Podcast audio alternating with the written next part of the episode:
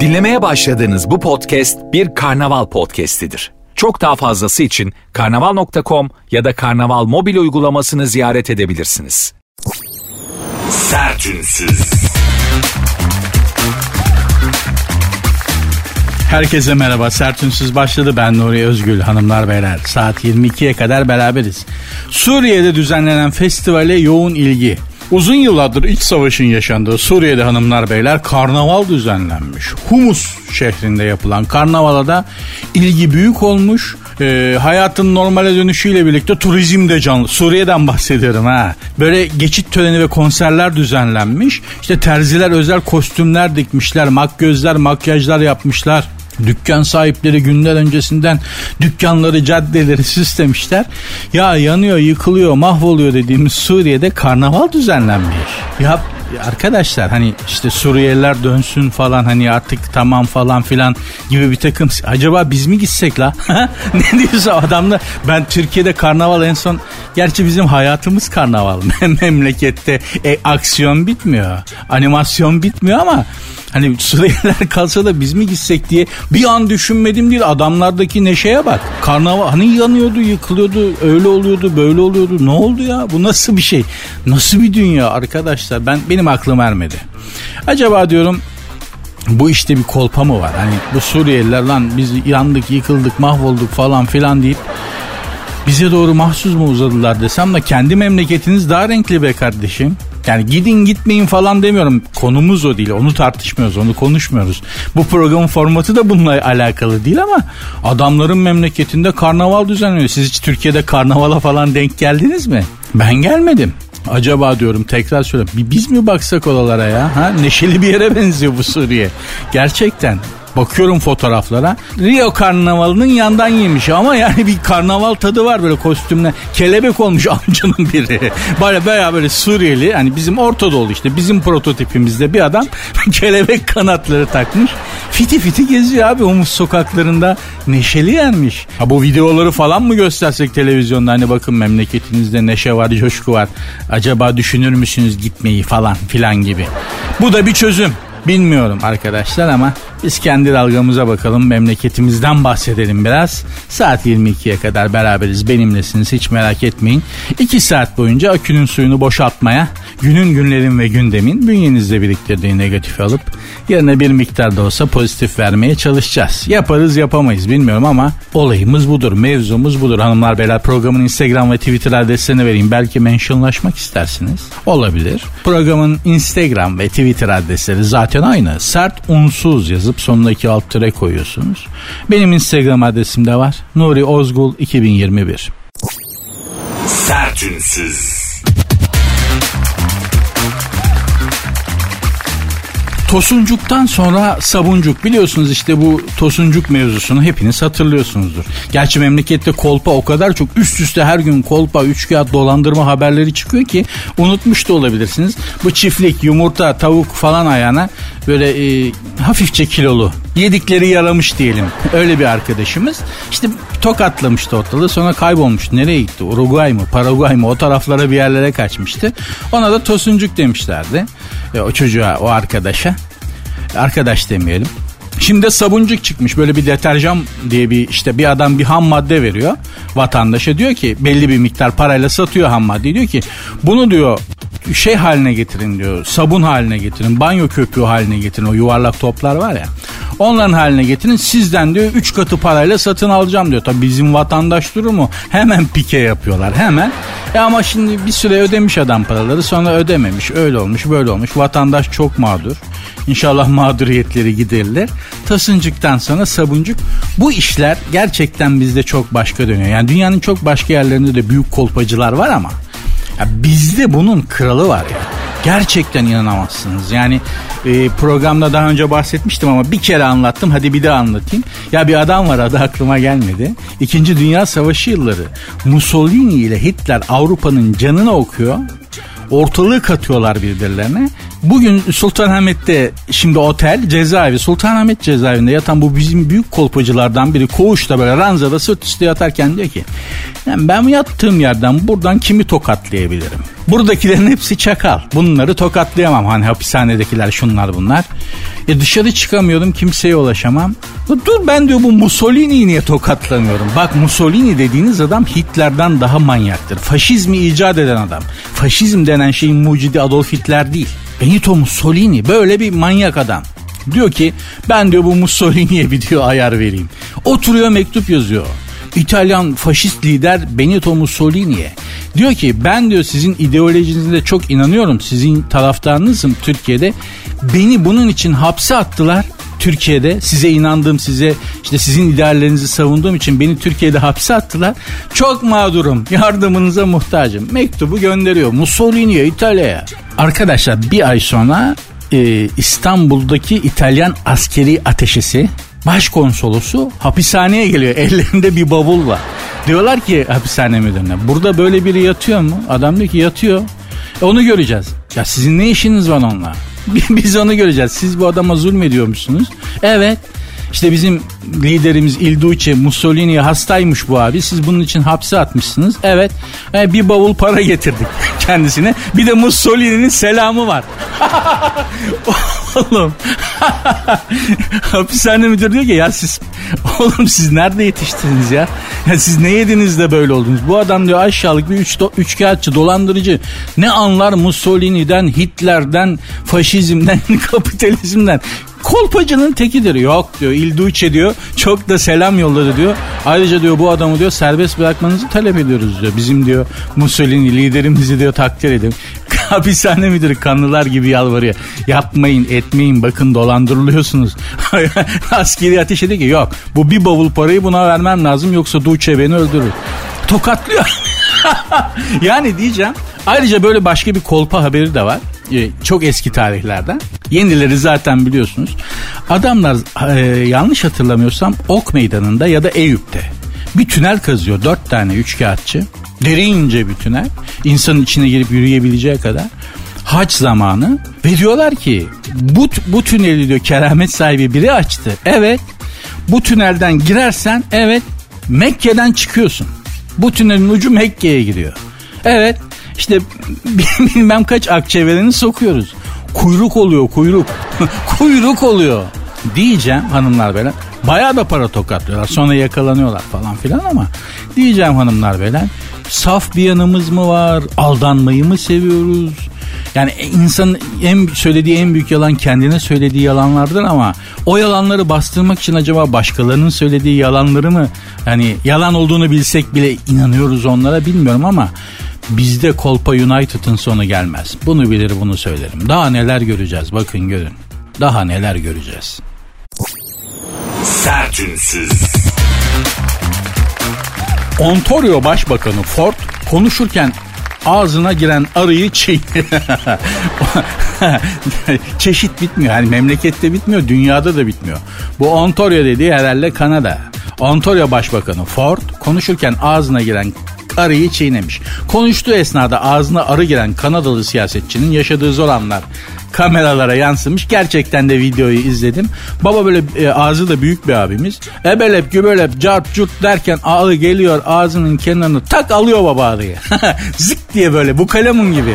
Zık diye çekiyor arıyı. Çiğniyor baya. Çaktıramıyor da şimdi. Hani siyasetçi adam orada bir karizma var. A- abi ağır da bir abi. Belli yani.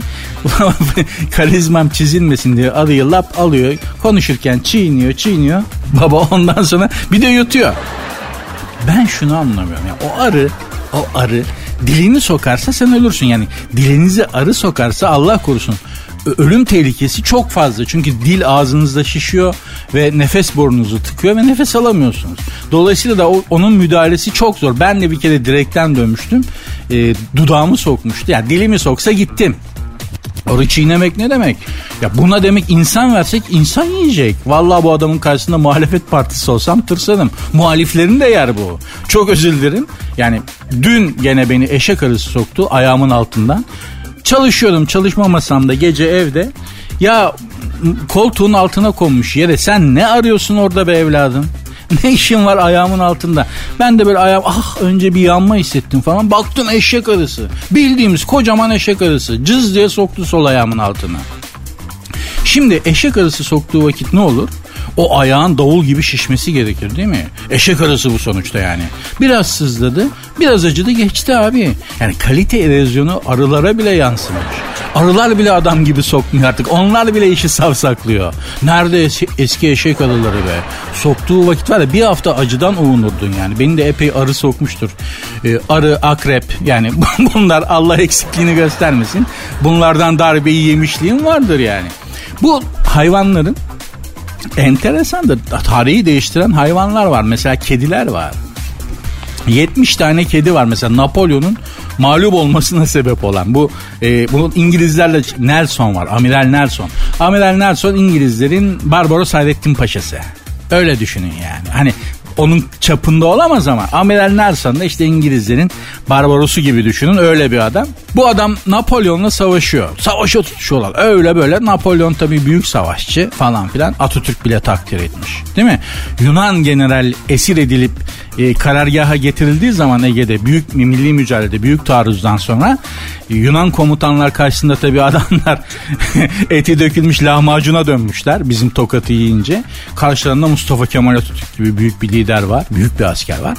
Adamlar böyle duruyorlar. Onları teselli etmek için bile Atatürk ne diyor?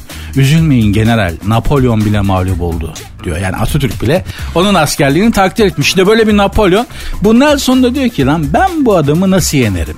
Bunun diyor hayatını bir araştıralım ya. Mutlaka bunun bir şeyi vardır açığı maçı. Abi araştırıyorlar. Napolyon'un bütün biyografisini, hayatını inceliyor İngilizler. Ve diyorlar ki Nelson'a koşarak geliyorlar. Baba bulduk. Ne buldunuz? Napolyon'un açığını bulduk. Nedir? Kediden korkuyor. Efendim? Kediden korkuyor. Lan nasıl? Koskoca mareşal bu yani. Napolyon Bonaparte. Ne kedisi ne korkmasın. Efendim diyorlar bunu bebekken anası bahçede bırakmış. Küçükken yani. Daha aklı eriyor ama ebelep gübelep diyor da. Evet üstüne de bir kedi atlamış oynamak için. Tabi bu çok korkmuş çocuk olduğu için hani çok korkmuş. Kedi bunu cırmalamış falan. Napolyon, koskoca Napolyon Bonaparte diyeceğim de adam koskoca da değil yani. Şey su şişesi kadar bir adam neyse. Diyorlar ki kediden ödü kopuyor baba. Sen ne diyorsun ya falan filan derken bana diyor hemen kedi bulun. Ne kadar bulalım? Oğlum ne kadar kedi varsa getirin. Abi İngiltere'den kedi topluyorlar. 70 tane İngiltere'de kedi ne arar? İnsan bağlasan durmaz aslında normalde de. O güneş yok bir şey yok yani. Neyse 70 tane kedi buluyorlar. Salıyorlar Napolyon'un şeyi. Ön cepheye. Napolyon'un karargahına doğru. Napolyon kedileri görünce rengi atıyor abi. Eti dökülmüş lahmacuna dönüyor. Eli ayağı boşanıyor. Yanındaki komutana diyor ki komutayı sen devral. Ben savaşacak durumda değilim. Düşünecek durumda değilim. Bu kedileri alın falan diye. Koskoca Napolyon Abicim ata bindiği gibi topuk. Cephe gerisine. İngilizler savaşı öyle kazanıyorlar. Diyeceğim kedi deyip geçmeyin. Hayvan deyip geçmeyin. Bunların tarihi değiştirmişliği var yani. Ya bu da böyle bir şey işte. Bunları neden anlattım? Belki hani kim 500 milyar ister. Kim milyoner olmak ister. Kime bir sakal atalım. Indira Gandhi var. Kime verelim gibi böyle bir e, para ödüllü genel kültür yarışmasına falan katılırsınız. Orada lazım olur yani. Hani Napolyon'u patates eden hayvan kimdir gibi. Ya gerçi böyle sormazlar ama hani bu minvalde bir soru gelirse hemen kediyi yapıştır. O yüzden anlattık. Biliyoruz da konuşuyoruz. Hanımlar beyler programın Instagram ve Twitter adreslerini vereyim. Sert unsuz yazıp sonuna iki alt tere koyarsanız hem Instagram'dan hem Twitter'dan bana ulaşabilirsiniz. Benim Instagram adresim de var. Nuri Ozgul 2021. Sertünsüz. İç güveysi olmuş. Kim? Amerikalı şarkıcı ve oyuncu Jennifer Lopez'le oyuncu Ben Affleck çifti yeni bir malikane almaktan vazgeçmişler. Çift Jennifer Lopez'in Los Angeles'taki 28 milyon dolarlık malikanesinde yaşayacak. Yani Ben Affleck iç güveysi gidiyor hanımlar beyler. Koskoca Ben Affleck, Ben Affleck köşe bent abimiz iç güveysi gidiyormuş. Şimdi e, genelde bizde iç güveysi gitmek falan hani küçümsenen bir şeydir biliyorsunuz. Pek şey yapılmaz biraz makarası falan da yapılır iç güveysi gidenle. Hani hanımın evine taşınan, kayınpederin evine taşınan damat biraz makara konusudur. Ben bildiğim evvel eski öyledir ama şimdi kendimi empati yapıyorum. Ben Affleck'in yerine koyuyorum. Jennifer Lopez'le evlensem ben de iç güveysi giderim. Çok affedersin yani. Gelip benim buradaki evimde oturacak değil koskoca Jennifer Lopez. Değil mi? Yani tamam benim evimde 3 oda bir salon, mutfak, banyo falan, dubleks, çatı katlı falan hani astrifistin bir ev değil ama Jennifer'ı kesmez. kesmez o kızı kesmez. 9 banyosu varmış abi yaşadıkları malikanenin. Bizim duşakabin keser mi? Jennifer Lopez'i. Aziz Usta'ya yaptırdığım duşakabin. Keser mi abi? Kesmez Jennifer. Bir kere su ılıştırma tekniğini bileceksin. Biliyorsunuz Türkiye'de her evde banyoda e, duşta her musluğun su e, ılıştırma tekniği farklıdır. Kendi evindeki teknikle ılıştırdığın suyu misafir gittiğin yerde uygularsan soğuk suyla ya da haşlak suyla yıkanırsın. Olmaz. Bir kere kızcağız ona adapte olana kadar yıllar geçer yani falan. Şimdi aşure zamanı bak aşure yapılıyor bizim Jennifer, Jennifer. Ne anlar aşureden abi? Onu yapmak kolay mı? Oo, yaptın diyelim güzel yapmak aşure falan. Bunlar her kadının harcı olan her insanın hatta harcı olan şeyler değil. Aşure şimdi yaptık. Biraz da çatıya koyacağız. Öyleymiş. Çatıya da dökülürmüş. Ben yeni öğrendim. Annem öyle dedi. Çatıya da dök oğlum biraz dedi. Falan aşure yaptık. Şimdi Jennifer yavrum tut şu kepçeyi karıştır bakayım aşureyi falan filan. Jennifer Lopez'i kesmez. Ben efendi gibi Jennifer Lopez'in evinde malikanesinde bir odaya sığışırım be. Değil mi? Hangimiz gitmeyiz beyler? Ya ben Jennifer Lopez'le evlendim. Onun evine yerleşirsem beni iç güveysi diye de makara yaparlar. Arkadaş ortamında makara konusu olurum diye düşünür müsün? Hayatta düşünmem. Umurumda olmaz. Bir kere zaten kimseyle şey muhatap olmam ki. Jennifer Lopez'le evlenmişim oğlum. Siz kimsiniz lan? Hani arkadaşlar ondan sonra öyle derim yani. Beyler az görüşelim yani. Benim kusura bakma ben Jennifer Lopez'le evli adamım çapı ya aynı level'da değiliz. Aynı seviyede değiliz bebeğim kusura bakmayın az görüşelim diye. Bundan sonra benim arkadaşım Brad Pitt'tir efendim George Clooney'dir yemişim bundan sonra sizi derim yani. Bu iş böyledir. Dolayısıyla da ben hanımlar beyler ben Affleck'i kınamıyorum. İç güveysi Jennifer Lopez gibi hanımla evlenmişsin yavrum. İç güveysi mi gideceksin dış güveysi mi gideceksin kiraya mı çıkacaksın ne fark eder. Hanımına adapte ol hanımını mutlu mesut et ondan sonra Yürü gitsin korkma sular seller. Sertünsüz. Rock müzik sevmem ama gelsinler kahve ikram edeyim demiş bakkal amca. Kim bu bakkal amca? Bu dünyaca ünlü bir İngiliz rock grubu varmış. Arctic Monkeys. Bunlar Asmalı Mescid'de bir mekanda konser vermişler. Beyoğlu'nda. Asmalı Mescid'de. Konserden sonra da gece konser bitince gece bir gibi ellerinde anzorot şişesiyle mekanın hemen karşısındaki dükkanın önünde ayaküstü muhabbete girmişler. Ha hi ha hi falan diye. Bakkal da çıkıp bunlara arıza yapmış. Büyük arıza çıkarmış baba biliyorsunuz. Ee, haber de oldu. Baya bir haber oldu yani. Aa ayıp oldu dünyaya. Ya ne ayıp oldu kardeşim. Siz bir kere sen adamın tezgahın önünü niye kapatıyorsun? Bizim esnafı en çok çıldırtan şey şimdi bakkalın dükkanın önünde 5 tane kıllı börklü tamam mı Game of Thrones ejderhası gibi adam rocker ellerinde içki şişeleri ay bir de İngilizler bunlar yüksek bunlarda ayar da yoktur ses ayarı ha hi diye böyle beygir gibi bağıra bağıra muhabbet bizim esnafı en çok ayar eden şey şu ülkede ne kavgalar çıkıyor her gün dükkanın önünü kapattın kapatmadın buraya park etme kardeşim hayır kardeşim burası anonim bir yer istediğim yere çeki o esnafın esnafla vatandaşın mücadelesi yazsan Dünya Savaşı tarihi gibi bir tarih çıkar ortaya. Dükkanın önünü kapatma. yani hani Malazgirt Meydan Muharebesi değil mi? İşte efendim Ridaniye Savaşı, Kosova hani bunları düşünelim bir savaş daha var yani. Dükkanın önünü kapatma savaşı. Bitmiyor. O, o, onlar bitti kazandık. Bunun kazananı da belli değil. Sürekli devam eden bir savaş var. Neyse bakkal amca sonra gitmişler röportaj yapmışlar. Ya demiş ben bu rock müziği sevmem ama Çocuklara da biraz ayıp oldu. Ben depodan mal çekiyordum. Ayak altında duruyor. Esnaf haklı sen adamın ayağının altında ne dolaşıyorsun? Bir esnafın en sinirli olduğu an öğle saati özellikle yeme içme esnafının en sinirinin tepesinde olduğu saat öğle saati yemek için herkes dükkana doluşur falan. Adamın burnundan ter damlıyor. Sen adam orada bir sinirli olurlar. Bir de depodan mal çekerken esnaf çok sinirli olur. Hiç dükkanın önünde durmayacaksın abi. Kesinlikle sen ne Allah'ın İngilizi. Madem memlekete geliyorsun biraz huyunu suyunu veren şu memleketin ya. Deli midirler nedirler? Bir de abicim sen 5 kişi dükkanın önünde elinizde bir şişeler falan bunlar mahalle bebesinin şeyleri sizde ama bunu biz yapardık mahallede. Elektrikli direğinin altında toplanırsın dört arkadaş.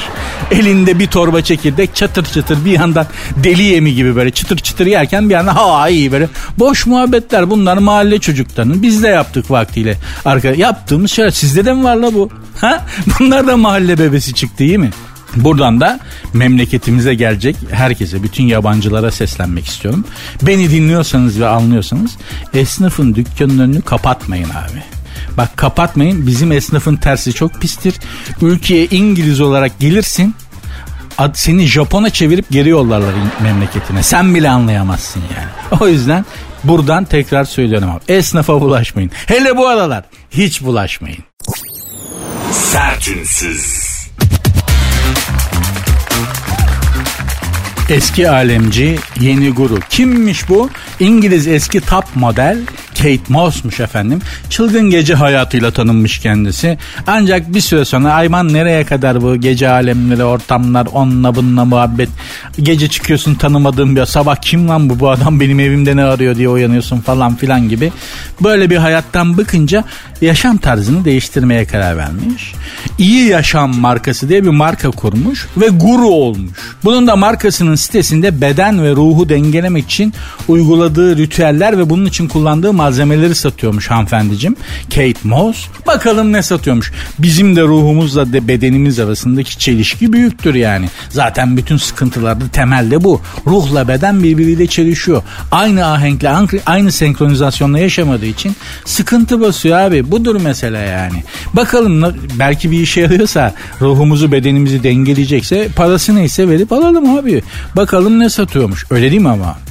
Kate Moss ne satıyormuş? Yüz yağı. Yani yüze yüzü toparlamak için sürülecek yağ 98 2100 lira. Bende o surat yok. bir de hani 2100 lira yüz yağına verirsen benim yüzüm düşer zaten. O suratı yağla mağla asfaltla bile toparlayamazsın.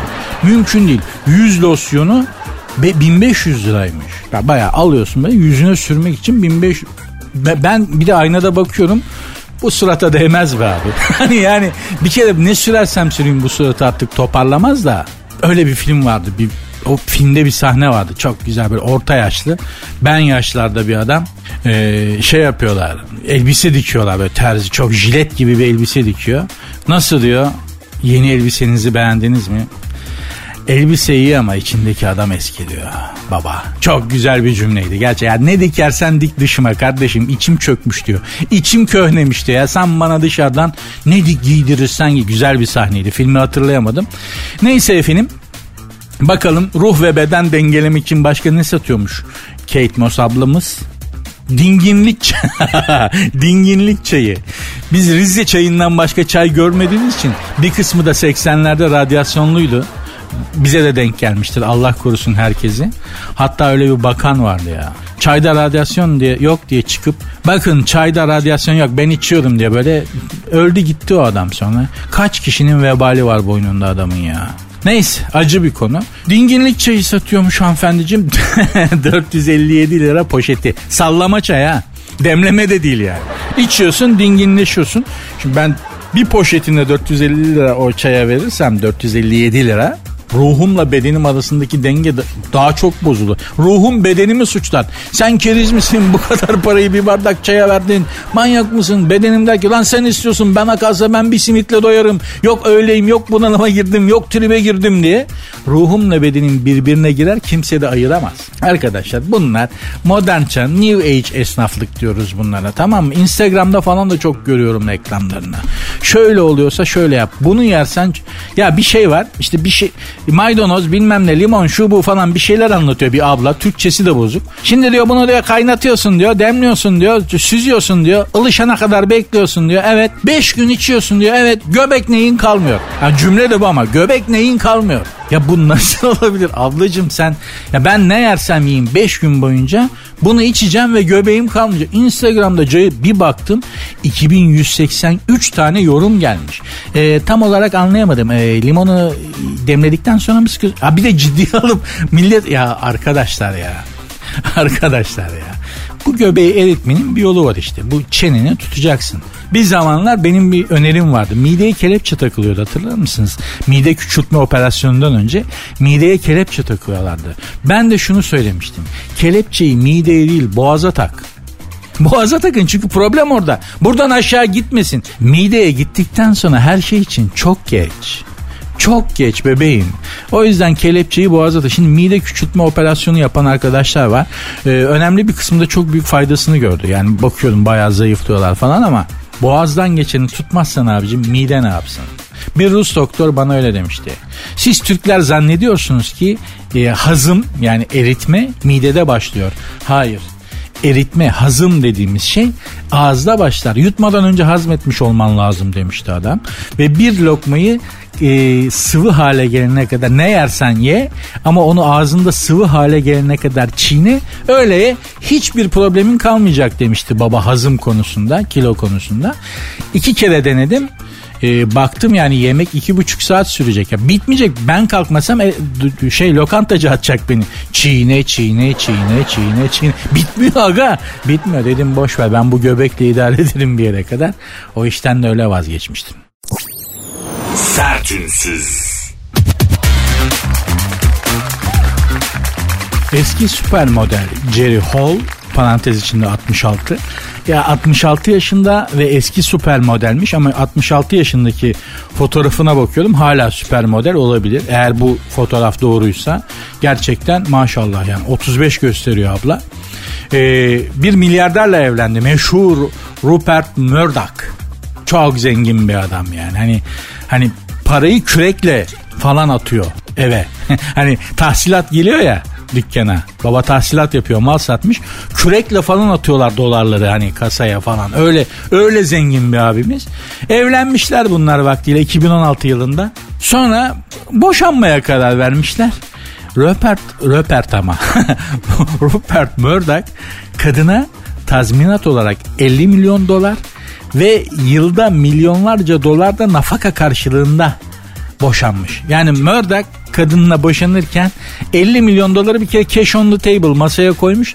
Bebeğim demiş bu mahkeme kararıyla. Bu demiş senin tazminatın. Al bunu. Bir de demiş ben sana her ay işte en az 1 milyon dolar nafaka vereceğim. Boşanma bu. Ben buna boşanma dedim abi. Ötekiler ne oldu işte boşandı da benim param yetmedi de dolar arttı da falan e, bu nafaka yeniden düzenlensin de bunlar zengin değil ki ya işte bizim zenginlerin boşanma haberlerini duyuyoruz. Nafakayı yatırmadı diye mahkemeye veriyor işte dolar arttı diye nafaka yeniden biz bunları zengin zannediyoruz. Zengin bu abi 50 milyon doları tak diye masaya koymuş. Bir de her ay en az 1 milyon dolar maaş veriyor kadına. Ne sebep? Yeter ki benden boşan. Ben de bunu anlamıyorum. İşte bu Bill Gates de boşandı biliyorsunuz. 70 milyar dolar onlar şeyi de bölüştüler. Serveti yarı yarıya böldüler. Alman hesabı yaptılar. Yenge Bill Gates'i boşadı. 70 milyar doları 70 milyar doları aldı. Yürüdü gitti. Ben şunu merak ediyorum ya bu kadınlar bu adamları nasıl bezdirmişler ki adam yeter ki benden boşan diye 50 milyon dolar veriyor ya.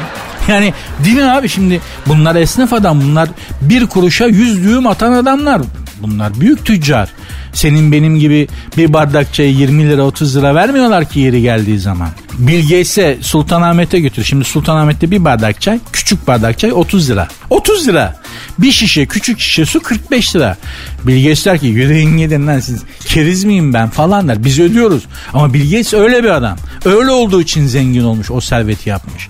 Neyse işte bu adam Düşünün nasıl bu kadınlar ne yaptılarsa bu adam ya yeter ki benden boşan yürü git Allah aşkına al şu 70 milyar doları diyor ya. Vallahi billahi. Buradan da nafaka avcısı bazı hanımlar var. Bütün hanımları tabii ki itham etmiyoruz ama maalesef böyle kadınlar da var nafaka avcısı. Evlenip hemen boşanıyor nafakayı bağlatıyor rahat ediyor. Maalesef böyle hanımlar var. Türkiye'de de var, dünyada da var. Onlara tavsiyem bu kadınlardan ders almaları. Boşanma nafaka avcılığı budur abi şey. Sizin yaptığı 3-5 onu da adam yatırıyor yatırmıyor. Helal olsun. Bu kadınlar asıl esnaf bunlarmış. Çok tebrik ederim. 50 milyon dolar alıyor ya. Boşanırken. Biz de emekli olacağız Eylül'de. Acaba ikramiye olacak mı olmayacak mı? EYT işi ulan gene hani oluyoruz ama EYT'de bir numara daha çekip bir 5 sene daha bize takarlar mı diye. Biz de böyle düşünüyoruz ya. Bunun erkek versiyonu var mı acaba? Hani zengin kadın aman yeter ki başımdan gittiği adama 100 milyon dolar veriyor mesela. Gerçi ben onu da yapamam. Gururum el vermez. Ah, ah yanlış zamanda doğduk. Sertünsüz. 15 liraya lahmacun olur mu? diye bir soru işareti var. E, 15 lirayla 40 liraya Sultanahmet'te falan 40 liraya kadar çıkıyormuş lahmacunun tekinin fiyatı. E, bu konuda işte hile karıştırılmazsa diyor bu lahmacun esnafından işi bilenler eğer hile karıştırmazsa lahmacunu 10 liraya 15 liraya bir lahmacun satılamaz. Maliyetleri daha yüksek diyor baba. Mesela nasıl yapıyorlarmış? Tavuk etini kıyma olarak çekip üstüne soya sosu falan döküyorlarmış. Kırmızıya çekiyorlarmış efendim. Ya da çok enteresan lohusa şerbeti döküyorlarmış. Tavuk etini kıyma yapıp üstüne de lohusa şerbeti dökünce kırmızıya dönüyormuş. Eti de kırmızı et tadına dönüyormuş. Onu lahmacun yapıp ancak diyor öyle olursa diyor 12 liraya 13 liraya diyor lahmacun satabilirlermiş diyor. Yalnız lohusa şerbetinin de büyük hastasıyım ha. Nereden çıktı diyeceksiniz ama. Ya çocukken e, annemle beraber bir komşumuzu ziyarete gitmiştik. Ziyaret nedenimiz, nedenimiz zannediyorum hanımefendi lohusaydı falan filan. Çok net hatırlamıyorum ama bana bir bardak lohusa şerbeti verdiler çocukken. Abicim gazozdan da koladan da daha güzel. Hala anneme arada sırada kuru yemişçiden e, kızamık şekeri aldırıp alıp e, anneme lohusa şerbeti yapsana bana diye. Lohusa şerbeti yaptırıyorum. Annem de arada gelen misafirlere falan da veriyor. Hayrola Emine Hanım bir şey mi var falan. Yok yok Nuri'nin canı lohusa şerbeti istedi de diye. Konu komşu kadınlar arasında ciddi makara konusu da oldum. lohusa şerbeti seviyor diye. Meğerse lohusa şerbetiyle tavuk etini kırmızıya çevirip lahmacun yapıyorlarmış. Abicim şu kafanızı biraz insanlığın yani bu şeytani zekayı sadece kendi kesiniz için değil biraz insanlığın ilerlemesi için de falan kul, kul ya insanlığı geçtim memleketin ilerlemesi için de kullansanız var ya çok şu anda Mars'taki kraterlere Türk büyüklerinin ismini veriyorduk. Hazarfen Ahmet Çelebi krateri efendim Yusuf Akçura vadisi falan diye Mars'taki oluşumlara Türk isimleri veriliyordu ya. Gerçekten öyle enteresan bir şeyimiz var. Gerçi bizde de kafası çalışanı çok fazla ilerletmezler malum. Otur yerine falan sen çıkıntılık yapıyorsun diye. Bizde de yürüyemez. Adam ne yapsın o yüzden işte tavuk etini kıyması kıyma olarak çektirip buna diyor soya sosu dökeyim. Lohusa şerbeti hangi şeytanın aklına geldi ya?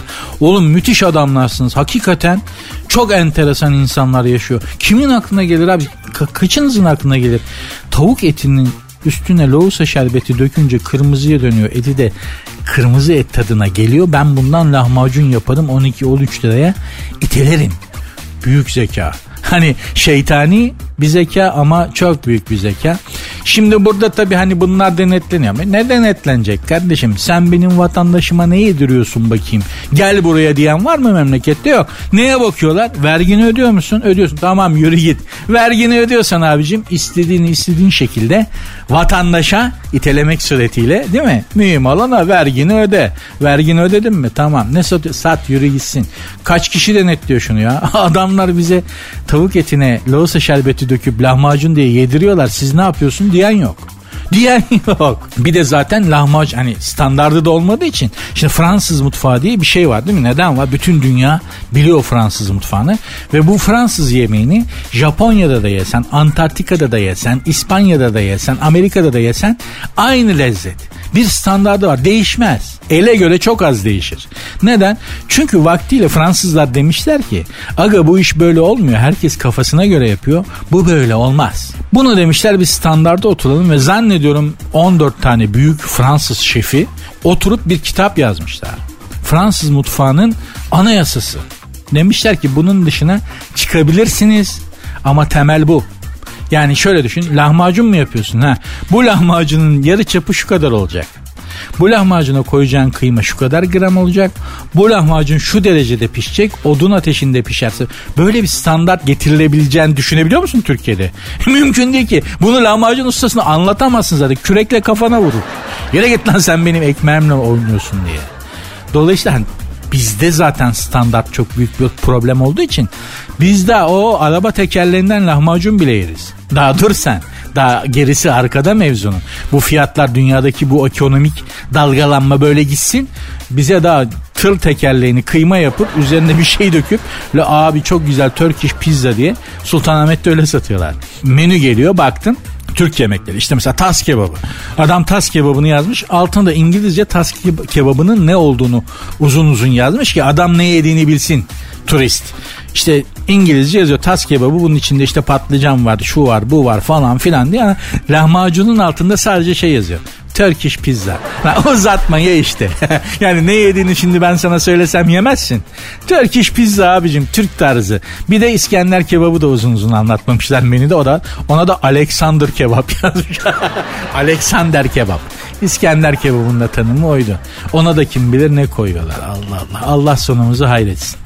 Çünkü biz kendi çabamızla tek başımızla hayırlı bir yere gidemeyeceğimiz çok belli yani. O yüzden Allah yardımcımız olsun. Hanımlar beyler programın Instagram ve Twitter adresi de aynı. Sert unsuz yazıp sonuna iki alt tere koyuyorsunuz. Benim Instagram adresim de var. Nuri Ozgul 2021. Mentionlaşalım şekerim. Bir siz yazın bir ben. Bir siz yazın bir ben. Aramızda bir sıcaklık bir muhabbet olsun. Şu dünyada zaten muhabbetten başkası yalan. Yanlış mıyım? Yanlışsam yanlışsın deyin. Sertünsüz. Konuşabiliyor ve şakalaşabiliyormuş. Salman Rushdie efendim. Ee, Şeytan Ayetleri diye benim 1989 zannediyorum. Şeytan Ayetleri diye bir kitap yazdı bu adam. E, Müslümandı. Hala Müslüman mı bilmiyorum. Bizim de konumuz değil ama Şeytan Ayetleri diye bir kitap yazmıştı. O zaman Ayetullah Hümeyni İran'da hayattaydı. İran'ın başındaydı. Bunun katli için fetva vermişti. Öldürün bunu diye. E, İslam'a dair çok olumsuz şeyler geçen bir kitaptı. O zamandan beri bunun peşinde koşuyorlar öldürmek için. En son e, bunu şimdi birileri bıçaklamış karaciğerinden bıçaklamış ağır yaralanmıştı. E, şey durumu nedir diye sormuşlar. Konuşabiliyor ve şakalaşabiliyor demiş yanına girip çıkan yakın akrabalarından biri. Çok enteresan. Şimdi beni biri bıçaklasa Allah işiten işitmeyen herkesi böyle bir durumdan korusun bıçaklanmak falan gibi ama şimdi biri beni bıçaklasa Allah korusun. Ben kim be, hani şaka maka yapmam ben gözümü açtım kendime geldim. Kim o bana onun adını verin. Adresini bulun bana. Kim bıçakladı lan beni yakalandı mı? Bana onu verin diye ben sürekli yataktan kalkana iyileşene kadar adamı sorarım. Ne şaka yapacağım ya? Salman Rushdie'ye bak şakalaşıyormuş evelep gübelep. Sinire keserim. Büyük inti, büyük kin tutarım. İntikam intikam diye ağlarım yatakta ya. Her gelene sorarım ya. Annem anne beni bıçaklayan kim belli oldu mu? Kardeşim geliyor. Oğlum tespit etti ettiniz mi adresini? Kimmiş?